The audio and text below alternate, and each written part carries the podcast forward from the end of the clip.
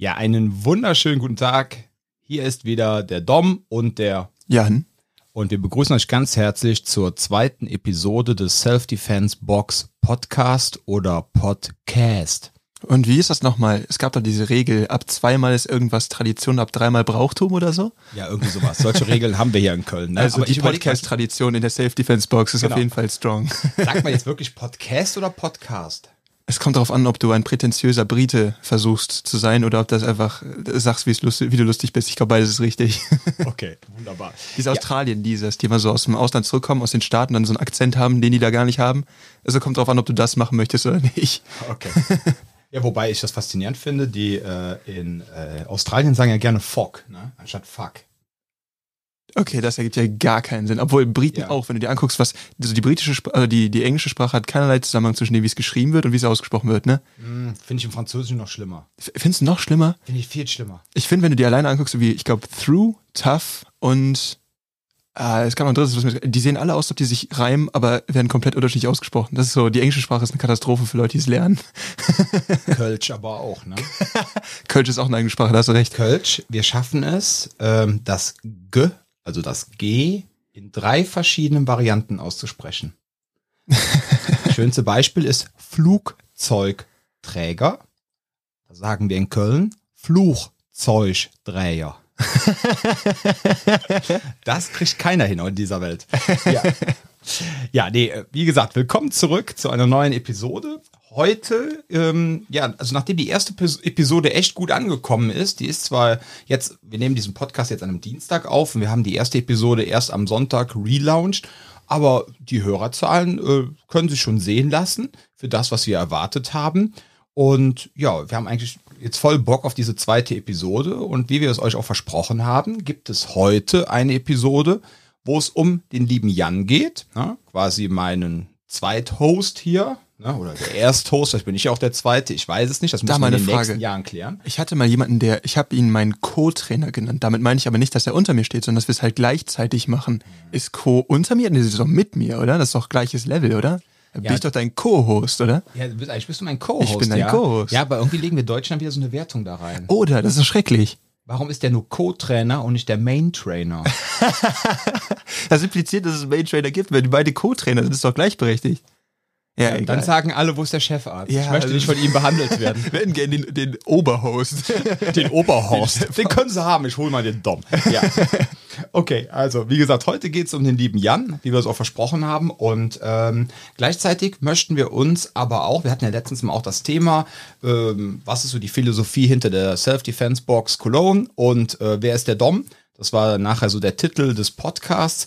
Und da ging es dann halt so ein bisschen um mich und wie es zur Self-Defense Box gekommen ist. Und wir wollen jetzt in den nächsten Wochen und heute, also wir haben es ja letztes Mal schon damit begonnen, aber wir wollen jetzt gerne immer so ein Thema haben, so als Handlungsfaden, gleichzeitig aber auch dann die Personen, wenn sie neu sind, gerne vorstellen. Ja, und versuchen das dann irgendwie so zu ineinander fließen zu lassen. Mal gucken, was draus wird. Vielleicht sagen wir auch, das Ganze ist so ein Rotz, wir nehmen den Podcast am Donnerstag nochmal auf.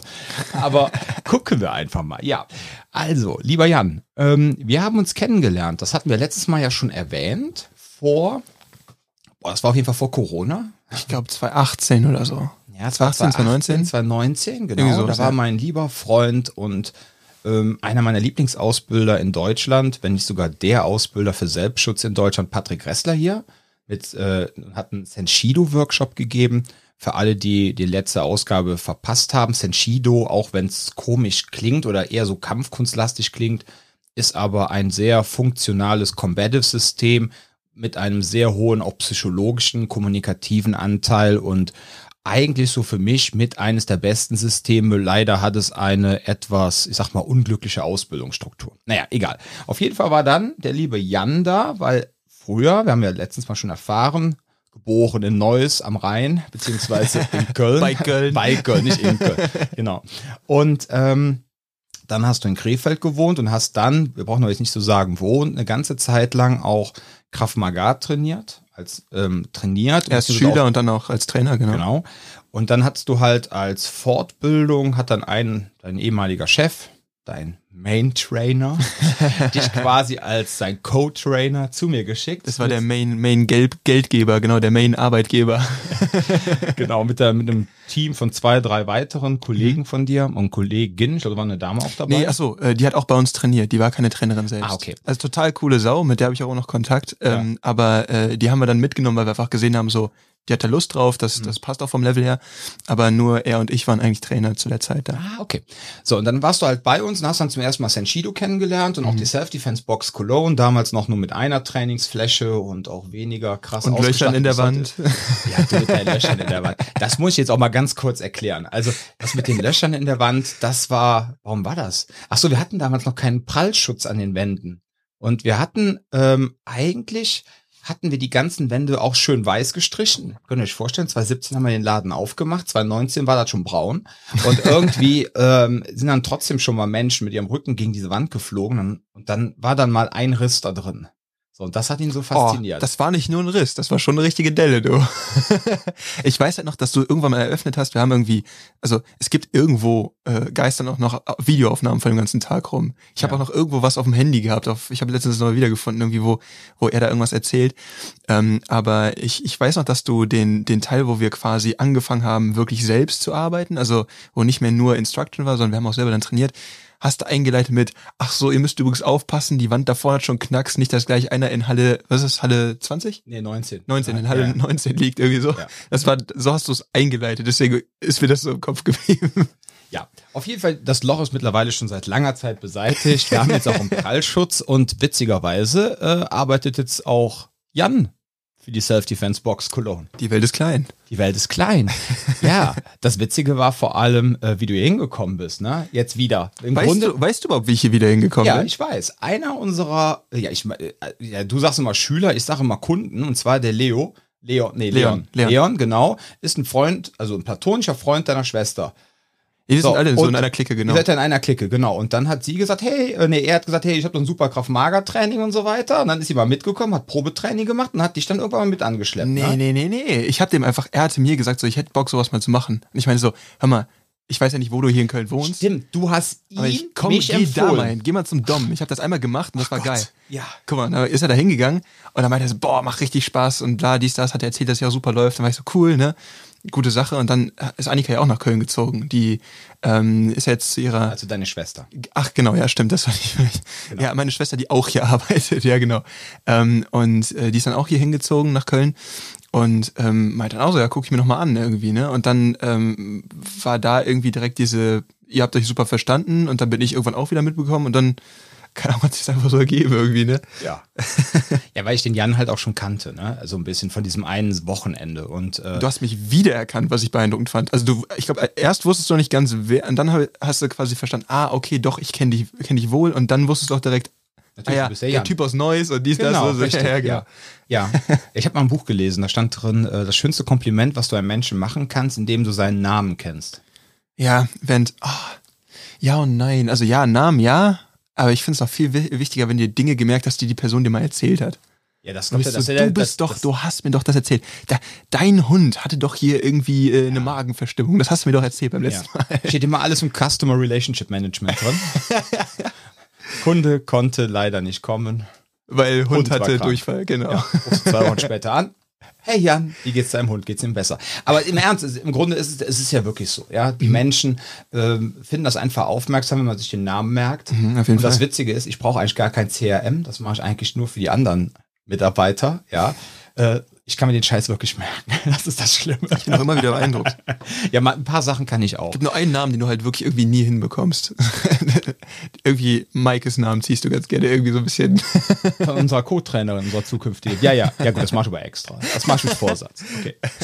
Ja, so, also, das heißt, dann ist deine Schwester quasi, also du hast den lieben Leon empfohlen. Leon hat dann auch hier angefangen tatsächlich. Als dann deine Schwester dann auch nach Köln gezogen ist, hat Leon quasi gesagt, ey, ich bin jetzt auch beim Dom, da ist super. Dann ist sie mitgekommen und dann bist du irgendwann auch wieder hier gestrandet. Genau. Was wir jetzt nur mal wissen müssten ist, wie hat das Ganze bei dir überhaupt angefangen? Weil Womit vor meine, allem? Du meinst meine Origin Story? Ja, wir müssen jetzt hier nicht anfangen, Das dass du in einer dunklen Dealer Gasse. in Krefeld Das war warst in oder einer so. dunklen Gasse, als meine Eltern erschossen wurden und dann äh, das Okay, jetzt will er einfach nur Anschluss knüpfen an Episode 1. Damit will er jetzt klar machen, dass er Batman ist und ich Robin. die Experten wissen, das nennt sich in, in der Comedy-Welt nennt sich das ein Callback. Mhm. Guck mal, ja, so. Das habe ich mir auch schon wieder gemerkt, den Scheiß. Also, ähm, Okay, ich glaube so, die, die, die, der allererste Kontakt, den ich mit äh, überhaupt Kampfsport irgendwas in dieser Richtung hatte, war, boah, da war ich vielleicht so, also ein Kumpel von mir hat früher Karate gemacht, als ich, oder Karate, du sagst, du, ich, ich will jetzt gar nicht da rein, damit anfangen, wie es Richtiger ist es Karate. Okay, Die Betonung auf die letzte Silbe. dann sage ich jetzt Karate und die Leute, die damit Probleme haben, das ist euer Problem. So. Aber ähm, das hat ein Kumpel von mir gemacht, hat da hier und da mal was von erzählt. Und ich war so, okay, interessant. Bin dann irgendwann mal mitgegangen und fand das jetzt irgendwie nicht so spektakulär, zumindest da. Ne? Ich weiß auch gar nicht mehr, wo das war. Und dann habe ich irgendwann mit, ich glaube mit neun oder zehn Jahren, habe ich irgendwann mal Judo bei der Polizei gemacht. Und das war super, das hat Spaß gemacht, man konnte rangeln, das war eine coole Sache. Und ähm, das habe ich dann mit diesem Kumpel immer wieder gemacht. Das war so, ähm, ich glaube, das, da gibt es einen coolen Begriff für. Ich glaube, das wird in Fight Club auch aufgefasst, dieses, dieses ähm, Rough Play, ähm, dieses Rangeln, was eine total befreiende Sache hat. Und ähm, damit bin ich überhaupt erstmal in dieses Ding reingekommen, von wegen, man kann auch rangeln und dies und das und das ist eine coole Sache und wie auch immer. Aber da ging es ja nicht um Selbstverteidigung oder um, ne, das hast du da nicht, also das ist im Judo ja nicht irgendwie im, im, Zentrum. Und dann war es so, es gab in Krefeld, da habe ich noch in Krefeld gewohnt und ähm, da gab es irgendwie eine komische Zeit, wo mehrfach irgendwie ähm, so ziemlich breite, mit 20-jährige Typen auf irgendwelchen Partys aufgekreuzt sind und irgendwie da Leute zusammengemischt haben. Ich weiß gar nicht mehr, was der Kontext war. Und das hat auch irgendwann aufgehört, glaube ich, aber es war eine Zeit lang irgendwie ein Ding in Krefeld. Ich weiß nicht, ob sie selber waren, ich habe keine Ahnung. Wahrscheinlich sind sie irgendwann mal auf die falsche Party gegangen. Die Party, wo Mike war. es war irgendwie ein Ding in Krefeld. Ich, ich, ich habe Ja. auch, ich hab auch nicht, nie mich weiter damit beschäftigt, aber ich war halt irgendwann mal auf einer dieser Partys. Ne? Also da hat genau derselbe Kumpel, mit dem ich früher halt äh, Judo gemacht habe, der hat dann irgendwie da ähm, seinen 18. Geburtstag in so einem Tennisclub gefeiert. Ne? Der hat den irgendwie angemietet und hat dann irgendwie da abends die Leute reingelassen.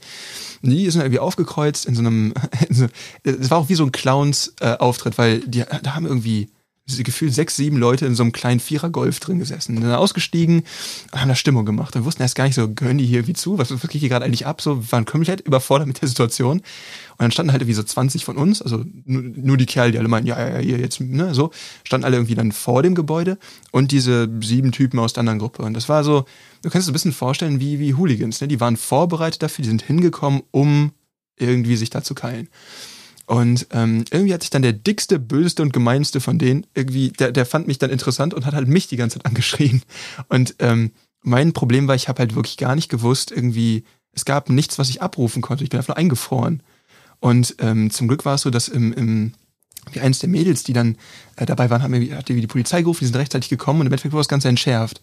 Aber dieses Gefühl in dem Moment, so unglaublich eingefroren zu sein, war einfach so ein Ding, wo ich gemerkt habe, so, boah, nee, das war jetzt wirklich gar nicht cool. Irgendwie, ne?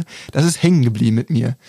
Und ähm, dann hat meine kleine Schwester, Annika, die auch hier Trainerin ist, hatte ich ja vorhin schon gesagt, hat ähm, dann in diesem äh, Kampfsportstudio oder in, der, in dem Selbstverteidigungszentrum, in dem wir dann danach gearbeitet haben, erst als ähm, Schüler auch angefangen. Und dann meinte meine Mom so, hör mal, Jan, geh mal doch einfach mal dahin, lass das doch mal machen. Wir gucken uns das einfach mal an da. Ich habe aber keinen Bock, das allein zu machen, du kommst jetzt mit.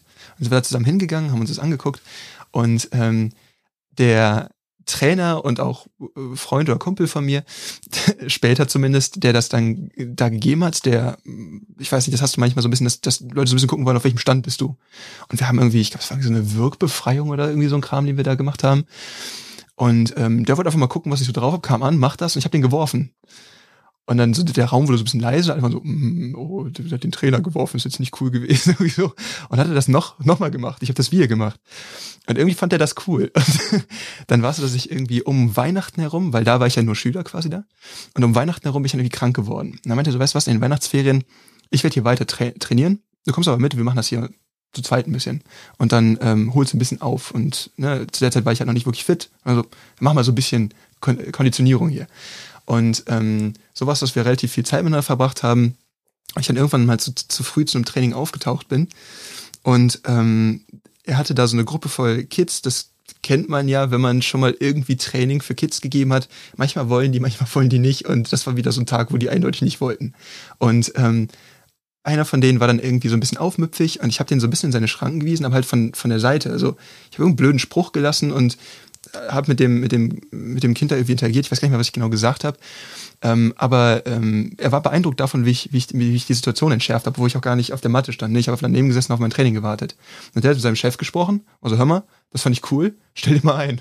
Und so bin ich im Endeffekt ursprünglich da reingerutscht. Wie alt warst du da? Da war ich vielleicht 18 gerade so. Das war, okay. war noch relativ, so gerade Abi durch und ne, so. Und so bin ich dann ursprünglich mal da reingerutscht. Dann habe ich halt, wurde ich quasi erstmal von ihm angelernt, ne, sollte mir angucken, wie unterrichten die da. Ähm, und habe dann nebenbei halt mit Luther Livre angefangen. Und dann bin ich, ähm, ja, das war so mein Einstieg in, in Krav Maga, beziehungsweise halt Luther Livre gleichzeitig durch diesen Verein, wo ich dann auch später Trainer geworden bin. Mhm. Das ist äh, interessant. Und dann das wusstest du auch noch nicht, ne? Habe ich dir noch nee, nie erzählt. Die Geschichte kenne ich noch gar nicht. Deshalb ich jetzt gerade, hatte ich jetzt gerade mal so eine kurze Denkpause. Die ganzen Informationen müssen ja auch verarbeitet werden. Ne? ja, vielleicht sollte ich mal einen Stift aus der Nase ziehen. Schön großer Ich finde, der steht hier. Ja. Ich erzähle den Leuten immer, es wäre Nasenbluten, dann denken die, das ist cool. Ja. Und dann hast du aber, wie lange hast du das dann gemacht? Ähm, als Trainer ja, oder? Als Trainer? Ähm, ich würde sagen, so es müssten so anderthalb, zwei Jahre gewesen sein. Also es war so, mhm. dass ähm, Annika mich schon da in dem Verein noch, äh, in, dem, in dem Studio auch abgelöst hat schon, weil es war klar, dass ich nach Bonn gehe, um zu studieren. Und ähm, die hatten halt zu der Zeit nur zwei Trainer, später hatten sie auch mehr, aber zu der Zeit hatten sie halt nur den anderen Trainer und mich. Und ähm, dann war es so, dass Annika halt irgendwie daran gelernt werden sollte, weil sie hat auch schon relativ hohes Level, sie hat es auch eigentlich zu dem Zeitpunkt länger gemacht als ich. Ähm, aber äh, dann habe ich sie da reingelernt und diese Zeit weiß ich nicht, ob man das jetzt noch zählen soll, als ich arbeitete, aber insgesamt würde ich sagen, war es knapp zwei Jahre. Und da habt ihr, seid ihr auch ausgebildet worden, aber von dem Gymbetreiber. Der genau. euch quasi ausgebildet. Ihr habt jetzt keine ähm, externen Ausbildung gemacht. genau. Sinne. Er hatte da so eine Einstellung zu dem Thema. Ähm, also du hast ja im letzten Podcast schon erzählt, wie bist du quasi, also ich weiß nicht, wie ich das erklären soll. Ähm, also, du hast ja schon darüber gesprochen, man muss sich auch ein bisschen angucken, wen suche ich mir vielleicht als Ausbilder, als Dachverband, wie auch immer raus, weil nicht alles ist immer überall das Gelbe vom Ei. Mhm. So. Und ähm, er war halt so dieser Auffassung, ähm, hey, dieser, dieser, ähm, diese Verband. Verbände hier haben das Problem, dass die dir sehr viel Geld dafür abknöpfen, dass du halt einen gewissen Rang erreichen kannst. Und irgendwie sieht er da den Wert nicht so richtig drin und meint halt so, okay, ähm, die Leute, die hier trainieren, die ziehe ich selber intern ran. Das heißt, die begleite ich von dem ersten Tag Training und gucke dann irgendwann, okay, wird das hier was? Okay, gut, dann kann der hier auch irgendwie als Trainer arbeiten. Und dann war es halt so, dass es quasi intern gemacht wurde. Das heißt, du hast ähm, eigentlich auf dem Papier, das ist natürlich dann später ein bisschen schwierig gewesen, aber du hast auf dem Papier jetzt erstmal zum Beispiel keinen wirklichen Schein gehabt, wie du den hast, wenn du bei der KMG dann irgendwie Level, was weiß ich, mhm. 25 XY, den blauen Gürtel, was auch mhm. immer dann hast. Ähm, sondern es war halt einfach nur, hey, du hast das jetzt hier so lange gemacht, ähm, wir haben dich rangezogen, du bist jetzt quasi hier bei uns mit mitgelaufen, du weißt, was du machst, wir gucken uns an, wie du hier trainierst, machst du vernünftig, dann machst weiter. Das war so, wie, wie es da angefangen hat. Und dann hat er uns hier zum Beispiel halt äh, hingeschickt, damit wir hier so ein bisschen mehr uns noch andere Sachen angucken können. Ja, das finde ich ja cool, dass er euch dann auf jeden Fall auch extern dann so ein paar Weiterbildungen, äh, zur Weiterbildung geschickt hat, ne? Weil ich finde es halt immer schade, dieses interne Ausbildung ist zwar mhm. auf der einen Seite schön, man bringt den Leuten quasi dann so seinen persönlichen Stil bei, so wie man auch gerne seinen Laden hat, aber ich persönlich muss auch sagen, ähm, ich weiß jetzt nicht, ob das, ich vermute mal nicht, ich kenne ihn ja, er ist ein netter Kerl, ich glaube nicht, dass das eine Absicht war, aber man verschafft natürlich auch eine ziemliche Abhängigkeit, ne? Zu seinen äh, Untertanen, in Anführungszeichen Untertanen, ihr wisst, wie ich das alle meine, weil weil äh, wenn nämlich dann die Co-Trainer, ja, äh, von ihrem Main-Trainer ähm, das noch nicht mal eine Urkunde in die Hand gedrückt bekommen, ja. sagt dem Motto, du bist jetzt Instructor, äh, dann hast du halt immer so ein gewisses Abhängigkeitsverhältnis nach dem Motto, ja, wo willst du denn jetzt hingehen? Weil alleine was aufmachen kannst du nicht, hast ja, ja keine Urkunde, ne? Und irgendwo anders eingestellt werden nimmt dich auch keiner, ja, außer der Dom. Ähm, also das ist natürlich auch so ein Ding, ne? Also wie gesagt, ich will ihm jetzt nichts Böses, ich will ihm das nicht unterstellen, ja. nur grundsätzlich, ich habe das schon öfter gehört. Ja, das ist wenn man Problem, so intern ausgebildet wird. Das ne? ist das Problem, was ich ja im Endeffekt dann auch hatte. Also als ich hier hingekommen bin, du mhm. hast ja gesehen, was, oder du, du hast Ich weiß ja, was du kannst. Du weißt, was ich kann, genau, und wir haben uns auch darüber unterhalten. Du hast ja auch gemerkt, bevor, also muss man jetzt auch mal irgendwie klar einmal staten, ne? Dom war nicht einfach nur so, ah, hier cool, ne? du passt mir hier in Kram, komm mal rein, sondern wir haben uns dann auch wirklich vorher darüber unterhalten, was ist eigentlich unsere Auffassung davon, was sollte unterrichtet werden, wie läuft Selbstverteidigung eigentlich, was ist da so die Idee hinter. Ähm, und also Dom hätte jetzt hier nicht einfach jemanden eingestellt, der dann ja, ich habe mal ein paar YouTube-Videos angeguckt, ist ja gut, ne? So, so läuft das nicht. Aber du hast das Problem ja auch da gehabt, technisch gesehen. Ich konnte sagen, ich habe diese Erfahrung, ich habe zwei Jahre da gearbeitet. Mhm. Aber ja, eigentlich in der Hand hatte ich dann nicht so wirklich was, ne? Weil diese Fortbildung, wie zum Beispiel auch hier, ja, das war ein Workshop, den habe ich hier gemacht bei dir, den Cutting Edge Workshop. Aber du warst danach kein Senshido Instructor. Ich war danach kein zertifizierter Senshido Instructor oder so, ne? Deswegen, mhm. also ich habe das total viel auch in mein Training danach integriert und ich finde auch da, also allein durch diesen Workshop ist mein Training auch deutlich besser geworden, weil ich da mehr gemerkt habe, okay, es muss auch auf Konfrontation, du musst auch probieren, ob das auch funktioniert. Ne? Hat sehr stark auch geformt, wie ich auch jetzt noch weiter trainiere oder wie ich jetzt noch lehre, wenn es um den Kram geht oder um diesen um diesen Aspekt Selbstverteidigung geht. Ähm, aber ähm, die in der Hand, also dieses, ja, was meine Mama immer nennt, ja. den Schein nennt, ne? Ja. Das, das Diplom, das Jodel, nein, nicht das Jodeldiplom, aber den Schein, den du dann ja. hast, ne? Da hatte ich natürlich dann nichts, ne? Ja. Ja, also bei mir ist es halt so, ähm, ja, wie gesagt, ich möchte ihm nichts unterstellen, um Gottes Willen. Äh, was war, was, was war einfach nur ein Nebeneffekt, der, der ihm gar nicht bewusst war. Ne? Mhm. Kann ja sein. Äh, mir geht's halt nur darum, ähm, ich möchte persönlich, natürlich werden bei uns ja die Trainer auch dann bekommen die so meinen Handschliff, ja, so wie ich das gerne hätte, mhm. beziehungsweise den von den anderen Trainern. Aber mir ist halt auch wichtig, dass die A von externen ausgebildet werden, mhm. ja, weil mir es auch so ein bisschen wichtig ist, auch so in der Szene einfach auch ernst genommen zu werden. Mhm. Es einfach geht mir darum, so nach dem Motto, alles klar, dem seine äh, Mädels, Jungs und äh, diversen Wesen, ja, die haben entweder bei Line Ausbildung gemacht oder früher bei diesem anderen deutschen Verband oder ähm, heute jetzt bei ICCS, mhm. ja, und dann, äh, da haben die, ähm, ja, ihre Prügel bekommen, ja, ja. und ähm, haben dann auch ihre externe Ausbildung bekommen und haben auch von jemand extern gesagt bekommen, pass auf, du kannst was, ja, ja. weil ich immer auch immer so Angst habe vor dieser Betriebsblindheit. Und gleichzeitig Klar. ist das Schöne, du hast das Ding, demnächst machst du ja auch damit die ICCS-Ausbildung mhm. mit, die ähm, Ende März startet mhm. und danach, ähm, ja, dann hast du auf jeden Fall was in der Hand, da steht dein Name drauf. Ne? Ja. Gut, ob du dann bei mir bleibst, ja, oder ob du dann zwei Straßen weiter dein Gym aufmachst, keine Ahnung, das weiß ich nicht. Aber ich sag mal, das ist halt auch so eine zwischenmenschliche Sache. Ich ne? gehe auf die andere Straßenseite und ich nenne das dann die ähm, Combative Box. Box. Genau. genau.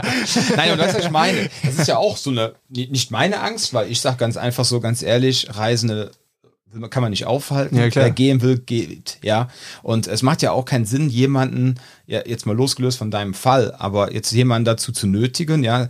Man kennt, ich kenne auch Fälle, wo Leute dann ähm, diese Ausbildung machen in diesen mhm. schweineteuren Verbänden und verpflichten sich dann bei in diesem Kraft-Mager-Schule, in der sie sind, mindestens fünf Jahre zu bleiben. Sonst ja. müssen sie die Ausbildung anteilig zurückzahlen.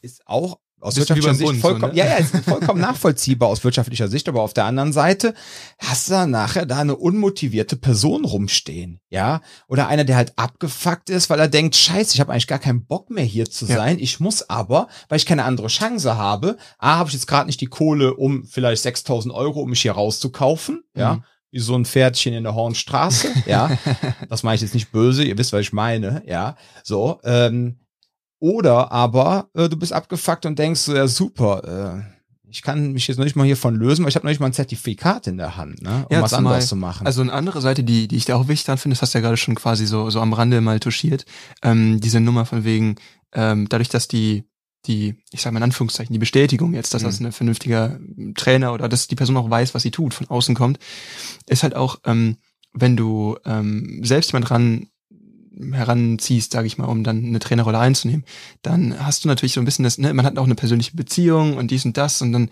lässt man hier vielleicht mal was, ne, und das ist dann so, so eine Sache, wo man auch von außen sehen kann, hey, natürlich, der ist dadurch hochgekommen, bla, aber das, das, es gibt das manchmal, dass dann schon fast so ein bisschen sektenartigen Status bekommt, wegen, okay, du musst dich da durch die Ränge hocharbeiten und wie auch immer, ne, aber wenn äh, zum Beispiel beim Scharia, äh, jetzt bei der ICCS-Ausbildung, die äh, jetzt hier fast alle Trainer oder? Also die, ja. die zumindest die mhm.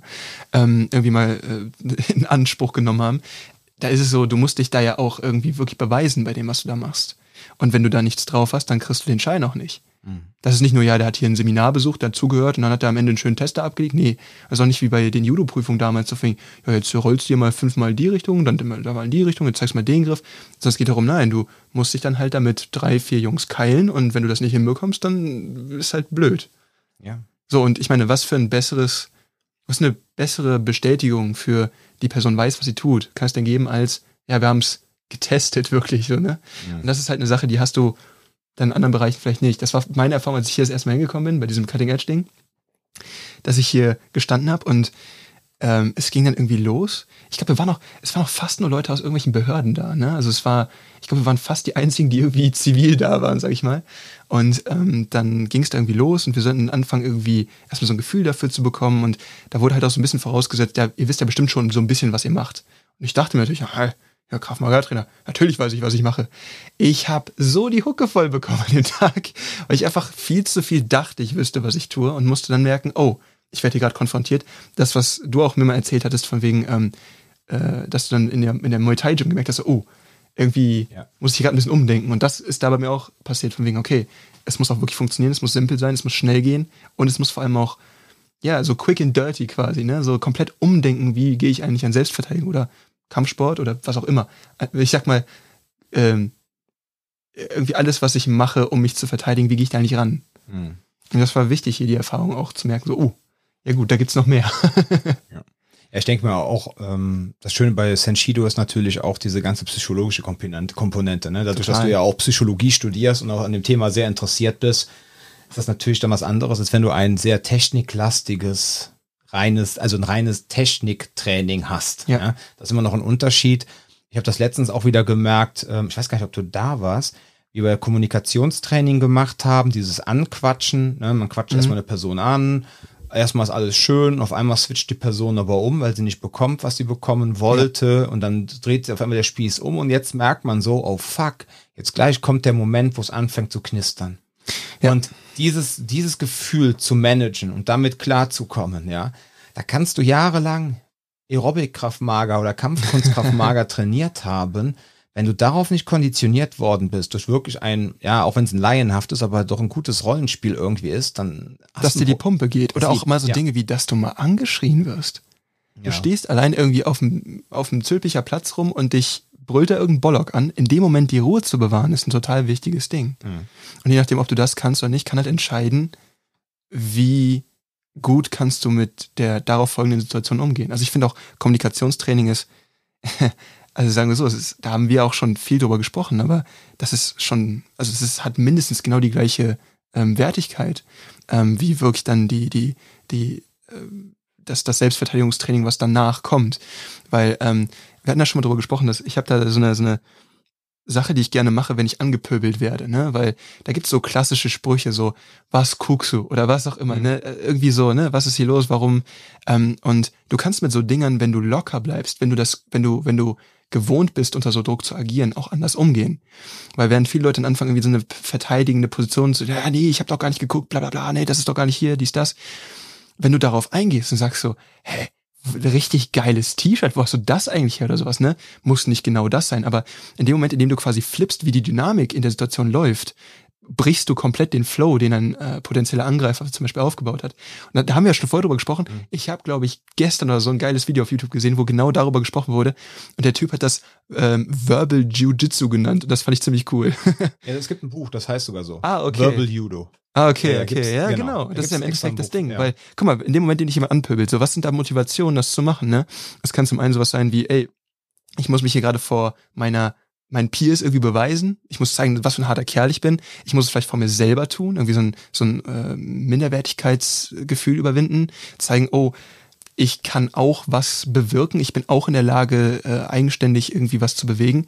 Das ist in Gewalt, äh, im, im Thema Gewalt leider ein viel, also es ist ein sehr großer Aspekt davon auch. Oder, keine Ahnung, irgendein Ehrending, keine Ahnung, was auch immer. Aber in dem Moment, jemand auf dich zukommt und du schaffst es quasi, eine, eine Situation zu kreieren, wo einmal die gesamte Dynamik geflippt ist, aber wo halt beide auch Gesicht wahren können, ist eine Win-Win-Situation. Alle Beteiligten gewinnen bei der Geschichte. Und das sind so Dinge, sowas zu verstehen, wie die Dynamik dahinter läuft und was das auch bedeutet dafür, wenn du angepöbelt wirst. Also, das ist total zentral, super wichtig auch. Und deswegen ist Kommunikationstraining auch in sowas wie Selbstverteidigung finde ich mindestens genauso wichtig, weil wenn du der Situation schon ausweichen kannst, brauchst du, also natürlich ist auch gut zu wissen, was machst du, wenn es jetzt nicht funktioniert, aber es ist schon die Hälfte der Miete. Genau, das ist der Punkt. Deshalb gibt es ja im Senshido ja auch diese eine wichtige, diese wichtige Regel in der Kommunikation, ne? dem mhm. anderen immer das Gesicht zu wahren, mhm. ihm nicht zu unterstellen, dass er gelogen hat und mit demjenigen erstmal so zu kommunizieren, wie man auch selber behandelt werden Und möchte. vor allem nicht zurechtzuweisen, weil das ist auch ein genau. Ding. Wie herablassend ist es, wenn ich dich belehre? Das Thema hatten wir beim letzten Mal schon. Dieses Ding nicht belehren und vor allem auch nicht dieses Anfangen, Befehle zu geben ja. und zu glauben, ach, der hält sich jetzt da dran. Sondern, ja. dass wenn man Menschen einen Befehl gibt, ja, kann das verschiedene Sachen auslösen. Es kann auch Wut auslösen. Er kann getriggert werden, ist dann richtig sauer auf dich. Ja. Ja. Und dann geht der erst recht los. Ja. Und das kann, oder es kann auch einfach das Halt, nein, stopp, bleib stehen, kann auch nicht funktionieren. Er kommt auf dich zu und dann sind wir bei dem Körperlichen, das, was du gerade meintest. Dann sind wir bei dem pädagogischen Aspekt. Nein, halt, stopp, sonst was. Ja, sonst was. sonst was, genau. Und, äh, und dann ist es halt wichtig und äh, dass man halt auch weiß, wie fühlt sich das an, wenn man kämpft? Wo sind so auch meine körperlichen Grenzen? Was kann ich? Mir persönlich hat das immer eine ähm, ziemliche Entspanntheit gegeben, auch wenn ich schwierige Gespräche hatte im Jobcenter. Mhm. Ähm, ich bin in das Gespräch reingegangen, ich habe bin immer sehr respektvoll und das Ganze, ich habe mich halt brav an diese Spielregeln gehalten, aber ich wusste auch ganz genau, wenn es jetzt gleich hier knallt, ja, dann bin ich nicht derjenige, der unten liegt, ja. Es und ist noch nicht mal dieses Dominierende, das finde ich ganz wichtig dabei zu verstehen. Es geht nicht um das Dominieren, sondern es geht darum, ich bin sicherer. Ich muss keine Angst haben. Genau, ne? das ist genau. der Punkt. Weil ich weiß, wenn es jetzt gleich knallt, ja, ähm, ich weiß, wie es sich anfühlt, eine Faust im Gesicht zu haben. Ich weiß, genau. wie es sich anfühlt, ein Knie im Magen zu haben. Und ähm, ja.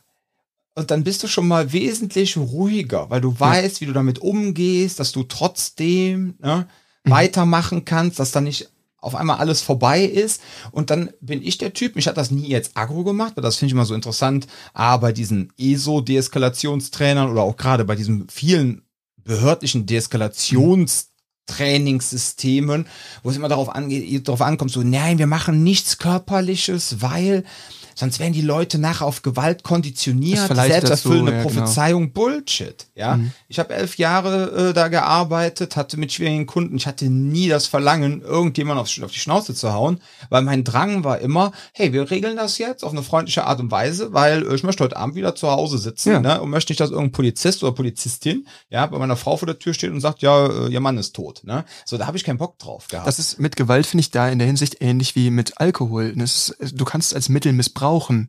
Aber das ist es nicht grundsätzlich in seiner, in seiner Essenz. Ne? Du kannst natürlich auch hier und da einfach mal ein, ein Bierchen mit einem Freund trinken und es ist alles entspannt und die, die Stimmung ist angenehm und du kannst, es locker und wie auch immer, das kann funktionieren. Aber es gibt auch einfach Menschen, die dazu neigen, das zu, auf Englisch sagen die mal abusen. Ich weiß nicht, ob du auf Deutsch auch sagen kannst, du kannst Alkohol missbrauchen. Das hört sich irgendwie falsch an, aber du weißt, was ich meine, das zu übertreiben. Und genauso ist es bei Gewalt im Endeffekt auch, wenn du es als Mittel, wenn du es als Teil einbetten kannst. Ich meine auch, wie viel kommst du im Alltag als, also zumindest hier in, in Deutschland zum Beispiel, wirklich mit Gewalt tatsächlich in Kontakt. Das ist wieder die Frage, was definieren wir denn als Gewalt? Ja, genau. Ja? Dem, ich rede jetzt wirklich von physischer Gewalt. Mit physischer Gewalt. Ja, also ich glaube, Gewalt. wenn ich gerade in der JVA arbeitest, beim Ordnungsamt ja, oder ich sag mal genau. grundsätzlich in der Uniform rumrennst. Das sind quasi Free Cases, ja, ja, genau. Genau. Aber wenn du jetzt, also, und du dich nicht gerade an Orten und Plätzen aufhältst, wo Männer zwischen 15 und 25 sind, ja, ja in, also wo die vermehrt vorkommen, ist die Wahrscheinlichkeit je nachdem schon wenig. Gering, genau. Gering, ich kenne, also das ist der Punkt. Ich bin ja Student. Mhm. Ähm, nebenbei so. und der Punkt ist halt, die Leute, mit denen ich da rumhänge, äh, oder die Leute, denen ich äh, in der Uni begegne oder auch in diesem Umfeld, das sind Menschen, die haben oft nie Berührungspunkte damit gehabt. Damit sage ich gar nicht so, boah, äh, pff, was für Weichlinge. Das ist gar nicht das, was ich damit sagen möchte. Ähm, das sind doch oft, oft genug habe ich auch den, den, die, die Erfahrung gemacht, dass es auch Menschen sind, die handwerklich nicht sehr begabt sind irgendwie. Und dabei geht es mir einfach mehr oder weniger darum, den Punkt rüberzubringen, das sind Menschen, die, ähm, oder ich habe da viele dieser Menschen getroffen, die einfach da kein Verständnis für haben. Und ähm, es geht viel mehr darum zu sagen, hey, ähm, ich weiß, ich, ich war da, ich habe mir das angeguckt, ich habe verstanden, wie Gewalt funktioniert. Ich habe kennengelernt, es gibt diese und jene Seiten. Das ist nicht nur so, wie es in, in Star Wars oder in, was weiß ich, in Top Gun oder wie auch immer so glorifiziert dargestellt wird. Es gibt diese und jene Seiten. Ähm, und vor allem auch, ich bin in der Lage, im Zweifelsfall zu sagen, ich weiß, wie es läuft. Ich muss da nicht so viel Angst vor haben, wie wenn jemand sagt, hey, noch nie mit Kontakt gehabt und auf einmal wird's, heizt sich die Stimme auf. Mhm. Auf einmal wird damit aus Angst gesprochen, auf einmal wird er aus einer Position, die nicht wirklich reflektiert mit der Situation umgehen kann, die sie auch nicht einschätzen kann, umgegangen. Und dann hast du das Problem, dass Leute unter Druck blöde Dinge machen. Das habe ich gemerkt, wenn ich ähm, zum Beispiel mit Leuten, die noch nicht so lange dabei sind, irgendwie mal Simulationen gemacht haben. Ich habe mir irgendwie so einen Schutzanzug angezogen. Ich habe das mal irgendwie so ein bisschen künstlich eskaliert, ne? Auch mal ein bisschen mit anbrüllen, ein bisschen mal ruppig mhm. anpacken und wie auch immer. Und du siehst dann, wie Leute, die nie Kontakt damit hatten, damit umgehen, dass ich sie gerade konfrontiere. Und dann kommen manchmal so Sachen wie, ja, öh, dann wird man so ein bisschen weggeschubst und so. Und es ist so, hey, du hast mich gerade angepackt, das ist mein Freifahrtschein hier. Und so Dinge, das sind so Sachen, ähm, man muss gar kein super, super krasses psychologisches Verständnis dafür haben, wie funktioniert eigentlich so ein Gewalttäter. Es geht einfach nur darum, und du musst den auch nicht komplett da irgendwie verklären oder ja. so, ne? Sondern es geht einfach nur darum zu verstehen, es gibt gewisse Dynamiken und du bist viel eher dafür empfänglich zu verstehen, wie gefährlich ist die Situation gerade wirklich, wenn du ruhig bleiben kannst. Und das ist ein Ding, was mir nicht nur Selbstverteidigung, aber vielmehr auch Kampfsport gegeben hat. Gerade beim Luther Livre zum Beispiel wenn du halt, ich glaube damals, als ich mir in Mönchengladbach trainiert habe, da waren wir so, das waren insgesamt zwei Stunden. Erste halbe Stunde war so Aufwärmen, dann danach auch ein bisschen Technik und dann haben wir wirklich anderthalb Stunden irgendwie da einfach äh, gerollt. Gerollt, genau. Äh, für die, die es nicht wissen, Rollen ist quasi so der, der Sparring. Genau, das ist Sparring äh, in, in diesen, ähm, ich sag mal, Kampfsportarten, wo man halt nicht haut. Das ist so mhm. dieses, man, man ähm, hängt da zusammen auf dem Boden rum und versucht irgendwelche Griffe zu bekommen. Und rollt über den Boden. Genau, und rollt über den Boden. Sieht auch super aus, genau. Ja. Und ähm, die Jungs, mit denen ich da trainiert habe, haben auf einem wirklich hohen Level trainiert. Das waren wirklich, wirklich gute Bodenkämpfer. Und ich war mit Abstand der Jüngste da drin und ich war mit Abstand der Schmalste drin. Die hatten alle gar keinen Nacken und voll tätowiert und wie auch immer. Super, super, super breite, erstmal einschüchternde Männer, die aber total lieb waren. Aber wenn so ein Typ dir irgendwie für fünf Minuten am Stück, eine Runde waren immer fünf Minuten, sein Gesäß übers Gesicht schiebt und du einfach merkst, okay, und dann wirst du gewürgt und wie auch immer und du, du merkst irgendwie so, boah, okay, ich habe gerade irgendwie vielleicht Angst oder dir geht die Pumpe, wie auch immer, und irgendwann merkst du so, okay, ich muss ruhig bleiben, ich muss gucken, was ich jetzt mache. Und diese, diese Erkenntnis zu, zu spüren, okay, Panik bringt mir gerade auch irgendwie nichts, was jetzt sich erstmal total seltsam anhört, von wegen, ja, du kannst ja nicht kontrollieren. Darum geht's nicht, sondern zu verstehen, Panik ist in dieser Situation zum Teil auch einfach dein Feind. Natürlich, wenn du schnell rennen willst, Panik super. Aber mir ist es letztens passiert, dass ich bin ja so ein kranker Typ, der das ganze Jahr Motorrad fährt. Und ich bin dann irgendwann bei minus zwei Grad zum Nürburgring gefahren. Und dann bin ich auf einmal ein Stück gerutscht. War echt, da kann dir echt die Pumpe gehen. So, ich bin mit 70 dann einfach über so eine Kuppe gerutscht. War total blöd, die Situation.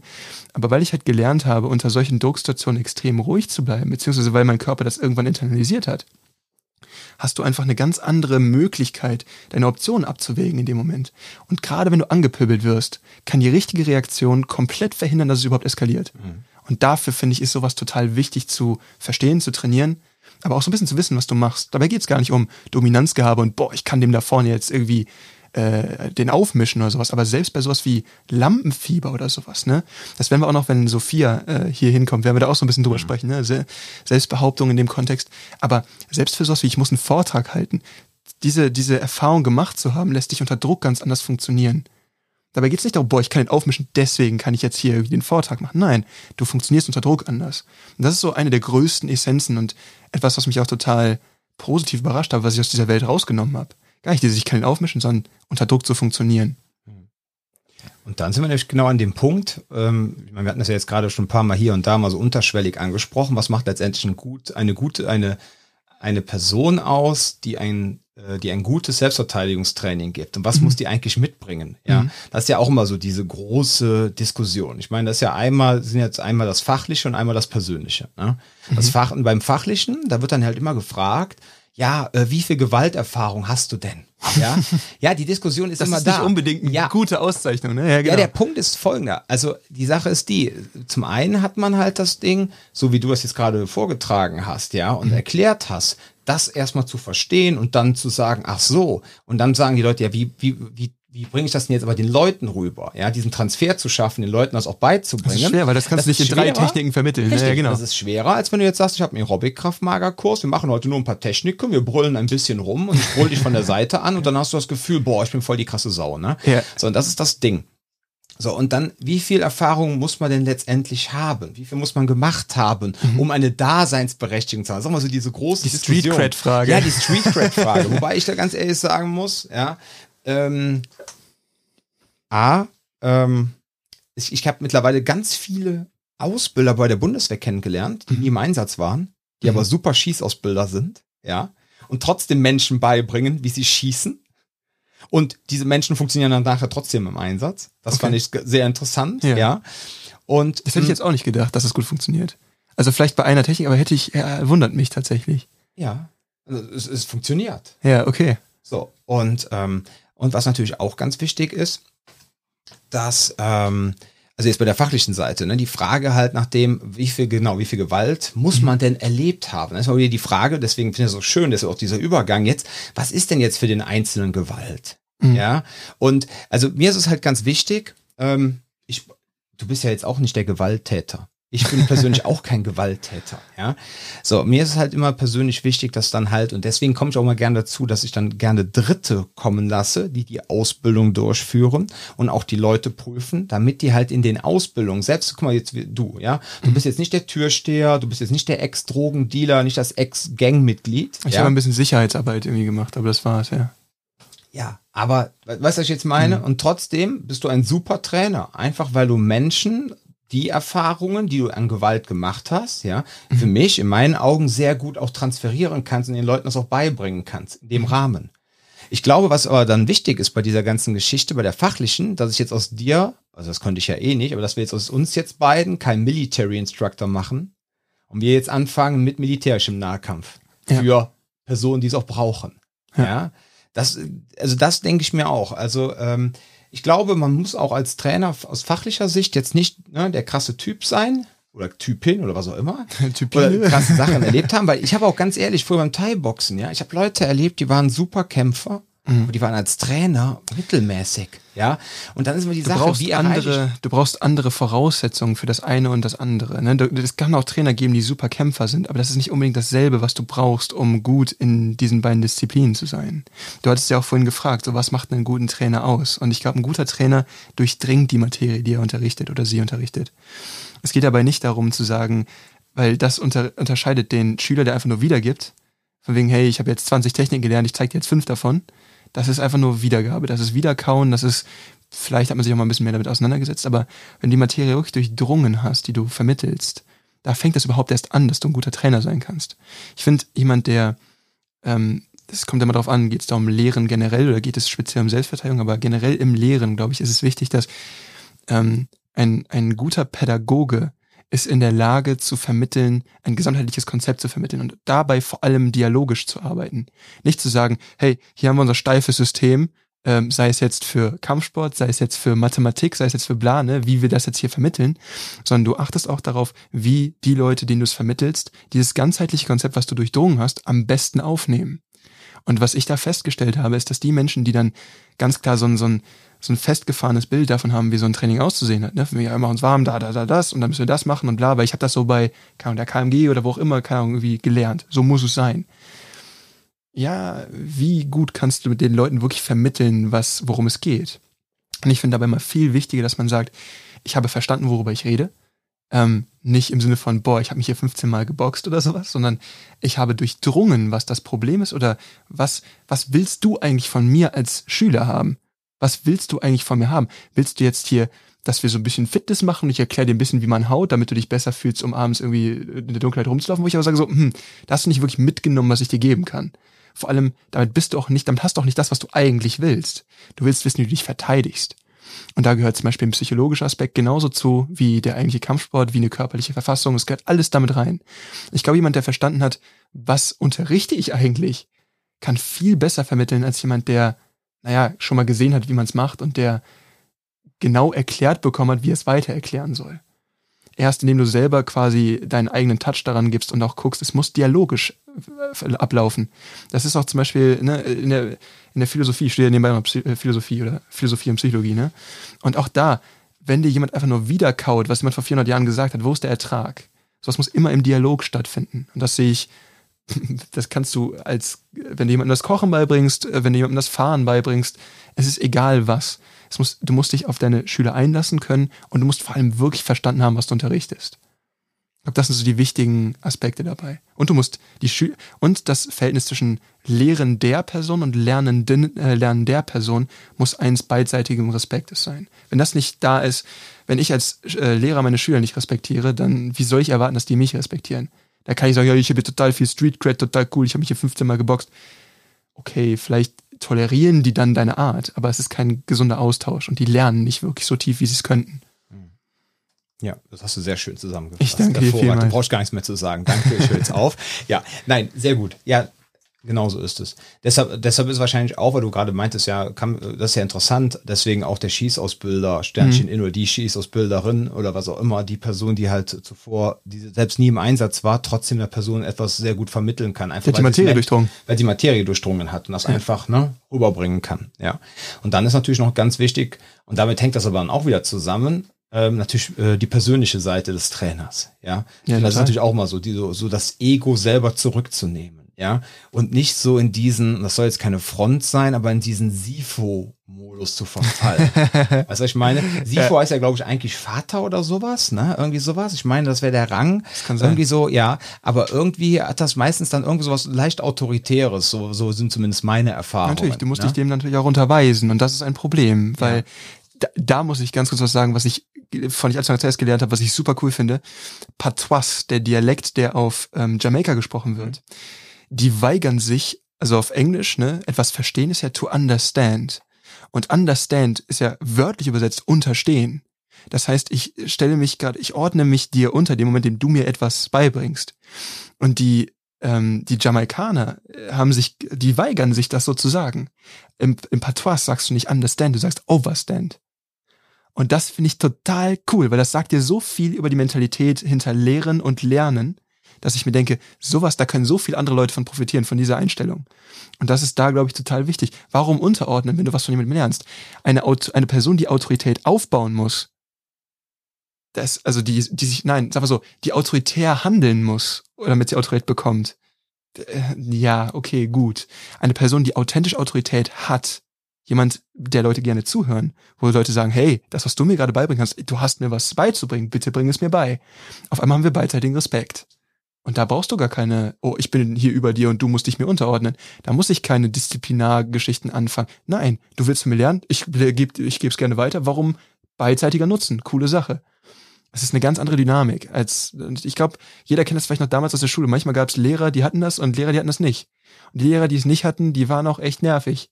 Die waren, die waren super autoritär, die haben auf alles draufgehauen und man durfte keinen Spaß haben. Während jemand, der mit Humor unterrichten kann, was ist das für eine Kunst? Und das meine ich. Darum geht es im Endeffekt. Dom zeigt gerade ganz bescheiden auf sich. Ja, Dom ist witzig beim Training. Und deswegen hören dem Dom auch Leute zu. Ich rede jetzt gerade mit dem Bildschirm, ich rede mit allen Hörern. So, aber ja, ja, ihr da draußen. Dir hören Leute zu, genau. Ja.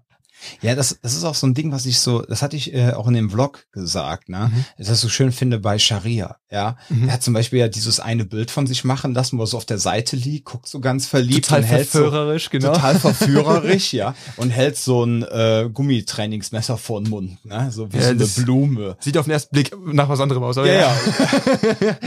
ja wenn man das da drin sieht, okay. Auf jeden Fall, ähm, und ich finde das halt so herrlich, dass dieser Mensch auch selber nicht so für ernst nimmt, mhm. ja. Er nimmt das Thema für ernst.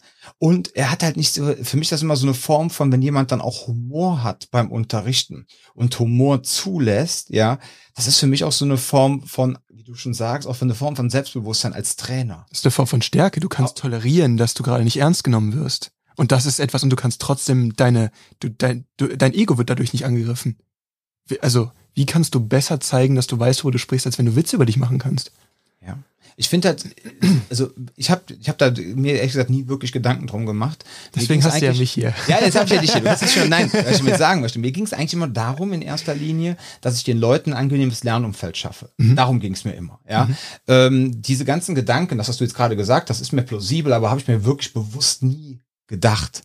Ich habe mir immer nur gedacht, ey, komm, sorg dafür. Es ist ein meine erste Kraftmager-Ausbildung, ne, war mhm. ja auch so. Das war neun Tage lang nur jeden Tag acht Stunden geprügelt. Ich war nachher blitzeblau und so weiter.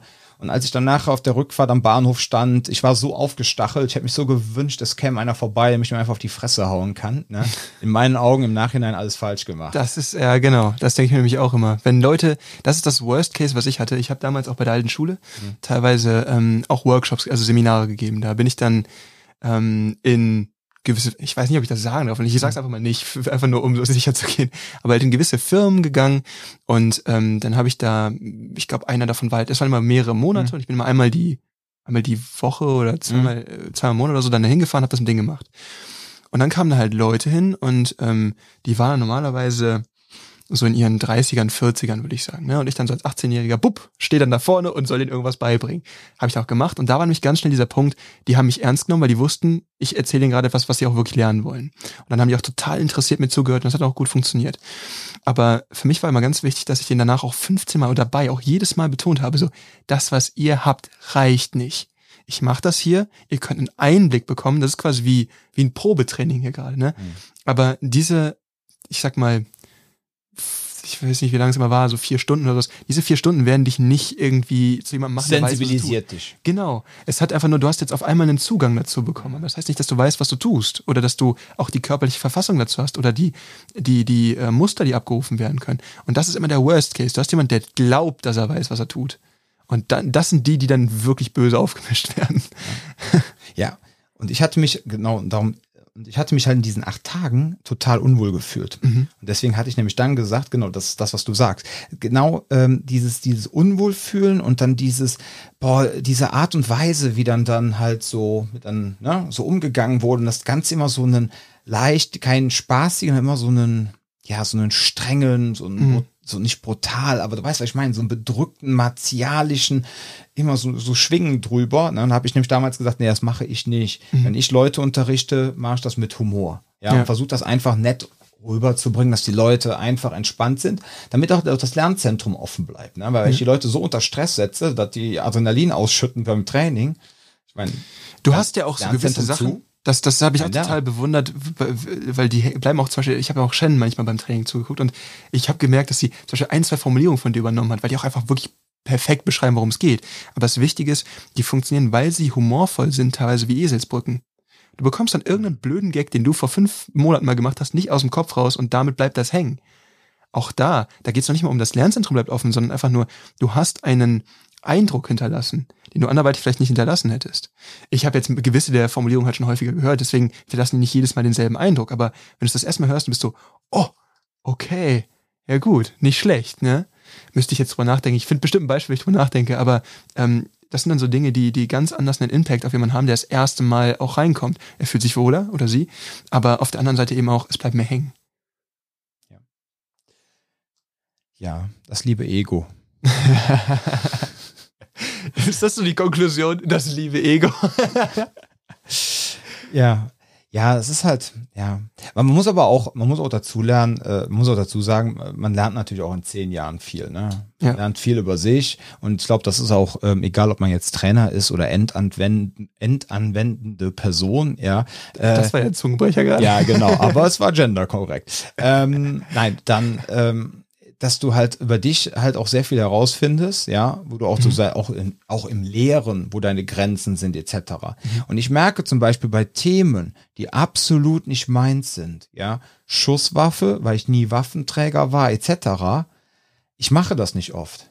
Ich mache das A nicht oft, weil ich denke, die Problematik haben wir hier nicht. Und zweitens, weil es auch nicht mein Ding ist, ja, weil ich keine Waffen getragen habe. Und weil du? auch, also ich will nicht sagen, du hast keine Ahnung, aber einfach so, wie viel Kontakt hattest du auch damit, ne? Wie hast du eine Chance gehabt, da zu verstehen, worüber rede ich hier eigentlich gerade? Richtig. Du kannst wiedergeben, was andere Leute dir gezeigt haben, aber das meine ich ja.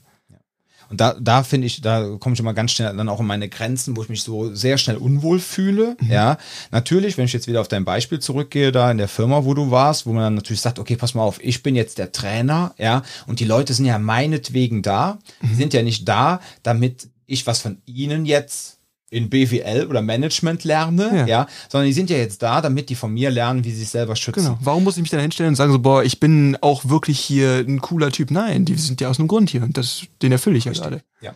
Und dann dieses Ding dann halt so jetzt, ja gut, jetzt muss ich, jetzt wollen, jetzt haben die mich gefragt, ich hatte ja auch mehrmals mit irgendwelchen DAX-Unternehmen und keine Ahnung, wo ich da überall war. Und dann so, ja, Thema Schusswaffe. Und dann habe ich aber auch ganz ehrlich immer zugegeben, Leute, ich war nie Waffenträger, ja. Mhm. Das, was ich euch jetzt sage, ganz ehrlich, mit Schusswaffe, ich kann euch äh, die Bedrohungssituation, ne, es kommt jemand, hält euch die Waffe vor, rückt die Kohle raus, etc. Das ist das, was wir gerne durchspielen können. Es ist quasi genau das gleiche wie mit Messer, ja, mhm. nur eben, dass ein Messer nicht ballistisch ist. Und ähm, aber dieses auch dann dieses Zugeben, pass mal auf, ich komme dann in dem Thema auch meine Grenzen, das ist nicht mein Ding. Und da liegt die Stärke drin. Ich finde, Lehren ist wie Tanzen. Das machst du nicht alleine. Ja. Das machst du mit der Person, die gerade von dir lernt. Und ähm, ich finde, die Leute, die es dir am besten zeigen, wie sehr das anders ist, sind Menschen, die noch nicht gelernt haben, dass sie sich vor dir verneigen müssen, wenn du ihnen irgendwas beibringst. Kinder. Weil das war das Ding, wo ich am meisten rausgelernt habe, Kinder zu unterrichten. Die jüngsten, die ich unterrichtet habe, waren drei. Und die ältesten, äh, die älteste Person, an die ich mich jetzt erinnern kann, war 58. Und dazwischen habe ich alle Leute unterrichtet. Und dann war es ganz wichtig, halt zu verstehen, okay, das, was ich hier mit Kindern mache, die, die müssen hier nicht meine Trainerrolle anerkennen wie auch immer. Wenn ich die nicht hier halten kann und die nicht Bock haben, dann mache ich es falsch. Und das, was ich mit den Kindern mache, muss ich dann auch mit den Erwachsenen machen. Nicht unbedingt in dem gleichen, in dem gleichen Level, aber ich möchte ja auch hier halten. Das soll denen ja auch Spaß machen. Weil Erwachsene kommen mit, vielleicht mit so einer, einer Intention, ich muss ja auch lernen, mich hier zu beschützen oder sowas, ne? Mit so einer Intention kommt ein Kind selten zum Training. Aber warum sollte ich das nur bei Kindern so halten, was super funktioniert? Und ich glaube eben, dass Kinder noch nicht gelernt haben, sich so zu verbiegen. Und deswegen geben die dir auch ein authentische, authentischeres Feedback. Da lernst du am meisten raus. Mit Leuten, die nicht gelernt haben, oh, hier, ich muss jetzt hier gerade das und das machen, weil das wird sich unterzuordnen. Ja, genau. Ja, ja. Ja, also, du merkst, genau, das ist auch ein schönes Beispiel. Auch mal wieder, ne? Sehr gut. Heute nenne ich ihn Batman. Ähm, nein, genau der Punkt. Du merkst auch, wenn du äh, so Kinder hast, die noch gerade so aus, der, aus dem Kindergarten kommen ne, und ja. jetzt gerade erst in der Schule sind, ja. oder du hast Kinder, die dann schon was älter sind und dann auch schon dieses, die Schule mitgemacht haben, Konfrontationsunterricht, ne, ja. und schön gelernt haben, sich unterzuordnen, ne, to understand. und äh, dann wird es auf einmal, wird es tatsächlich das Unterrichten einfacher. Weil ja. die sich einfacher unterordnen. Ja, aber da machst du trotzdem dasselbe falsch und das ist das Problem. Richtig, und das ist das Problem. Dir wird es auch leichter Kleinen, gemacht, Mist ja. zu bauen. Richtig, und wenn du aber mit den Jungen arbeitest, ne, mit den jungen Welpen, so fünf, sechs Jahre ja. alt, das ist dann voll die Challenge. Die, die man gerade schon draußen ankommen hören kann. Ja, genau, die hört man schon langsam. Ja, genau. Ja. ja, sehr schön. Okay, ja, also fachliche, persönliche, das hast ich du glaub, sehr das schön geht Hand in Hand alles irgendwie, ne? Ja, das eine greift in das andere. Natürlich. Natürlich, ich kann jetzt auch schlecht was vermitteln, wo ich gar keine Ahnung von habe. Ne? Ich brauche ja. die eine andere Technik, aber ich glaube, das ist schon fast, das ist, und da kann ich jetzt bis aus meinem Studium das Nähkästchen erzählen ähm, es gibt ja diese, diese äh, PISA-Studien, ne? Hast du, mhm. du hast ja auch Kinder, das hast du bestimmt schon mitbekommen. Und dass die jetzt, ich sag mal, wissenschaftlich im besten Sinne angefochten sind, weiß man vielleicht auch, wenn man sich bis damit auseinandergesetzt hat. Aber es gibt trotzdem gewisse Erkenntnisse, die man rausgewonnen hat. Und das Wichtigste dabei ist, dass ähm, Einmal die lehrende Person ist für die Lehrerf Lernerfolge der Kinder viel wichtiger als das strukturelle Umfeld. Die Schule, mit was für, lernen die mit Tablets oder mit, mit Büchern? Wie ist das Lehrumfeld gestaltet oder wie auch immer? Die lehrende Person ist wichtiger. Und da nochmal ist es viel wichtiger, wie die Person lehrt, als welche fachliche Qualifikation sie hat. So, und das ist eine Sache, die wir aus diesen PISA-Studien kennen oder die wir da schon gesehen haben. Und deswegen glaube ich, fachliche Kompetenz, natürlich muss ein bisschen was da sein, aber ich glaube, es ist viel wichtiger, wie eine Person lehrt, als ob sie wirklich die Street Cred hat, wie wir vorhin gesagt haben, oder ob sie da jetzt wirklich zehn Trainingscamps besucht hat. Es geht viel mehr darum, wie kann sie vermitteln, was sie weiß. Ja, mit diesen Worten können wir eigentlich auch abschließen. Ich ne? finde auch, das ist ein rundes Ende. Das ist ein rundes Ende. Strunzbügel. Ja, nee, sehr schön. Ja. Ähm, genau, nächste Woche äh, bist du im Urlaub. Das heißt, wir werden diese Woche noch eine zweite Folge aufnehmen. Ob wir das jetzt vorproduzieren. Vorproduzieren. ähm, wir müssen mal gucken, ob wir das mit Sophia schaffen. Ne? Das werden wir wahrscheinlich nicht. Ähm, das heißt, ähm, die versprochene dritte Episode wird dann nicht mit ein, also nicht mit Sophia stattfinden, mit einer Frau kann ja sein, aber da müssen wir, wir jetzt gucken mal gucken. Wir, gucken. wir gucken noch, wen wir uns als nächstes aus dem Trainerteam schnappen, welche Person dann da auch Bock hat, mit uns dann so mal ein Stündchen zu quatschen. Ja, äh, wenn ihr noch irgendwelche Wünsche habt, Anregungen, Kritiken und so weiter, schreibt uns einfach äh, oder schreibt einfach, äh, wenn ihr jetzt diesen Beitrag hier gesehen habt, also diesen Post zu diesem Podcast. Ähm, könnt ihr auch gerne in die Kommentare reinschreiben. Schreibt uns eine E-Mail. Ähm, ich werde auch in die Show Notes unten stehen auch unsere ganzen Kontaktdaten. Also wenn ihr da irgendwas auf dem Herzen habt, meldet euch einfach. Und dann würde ich sagen, sind wir für heute durch. Finde ich auch. Ja, dann macht's gut. Ja, bleibt bitte gesund und passt auf euch auf. Bis zum nächsten Mal. Bis dann.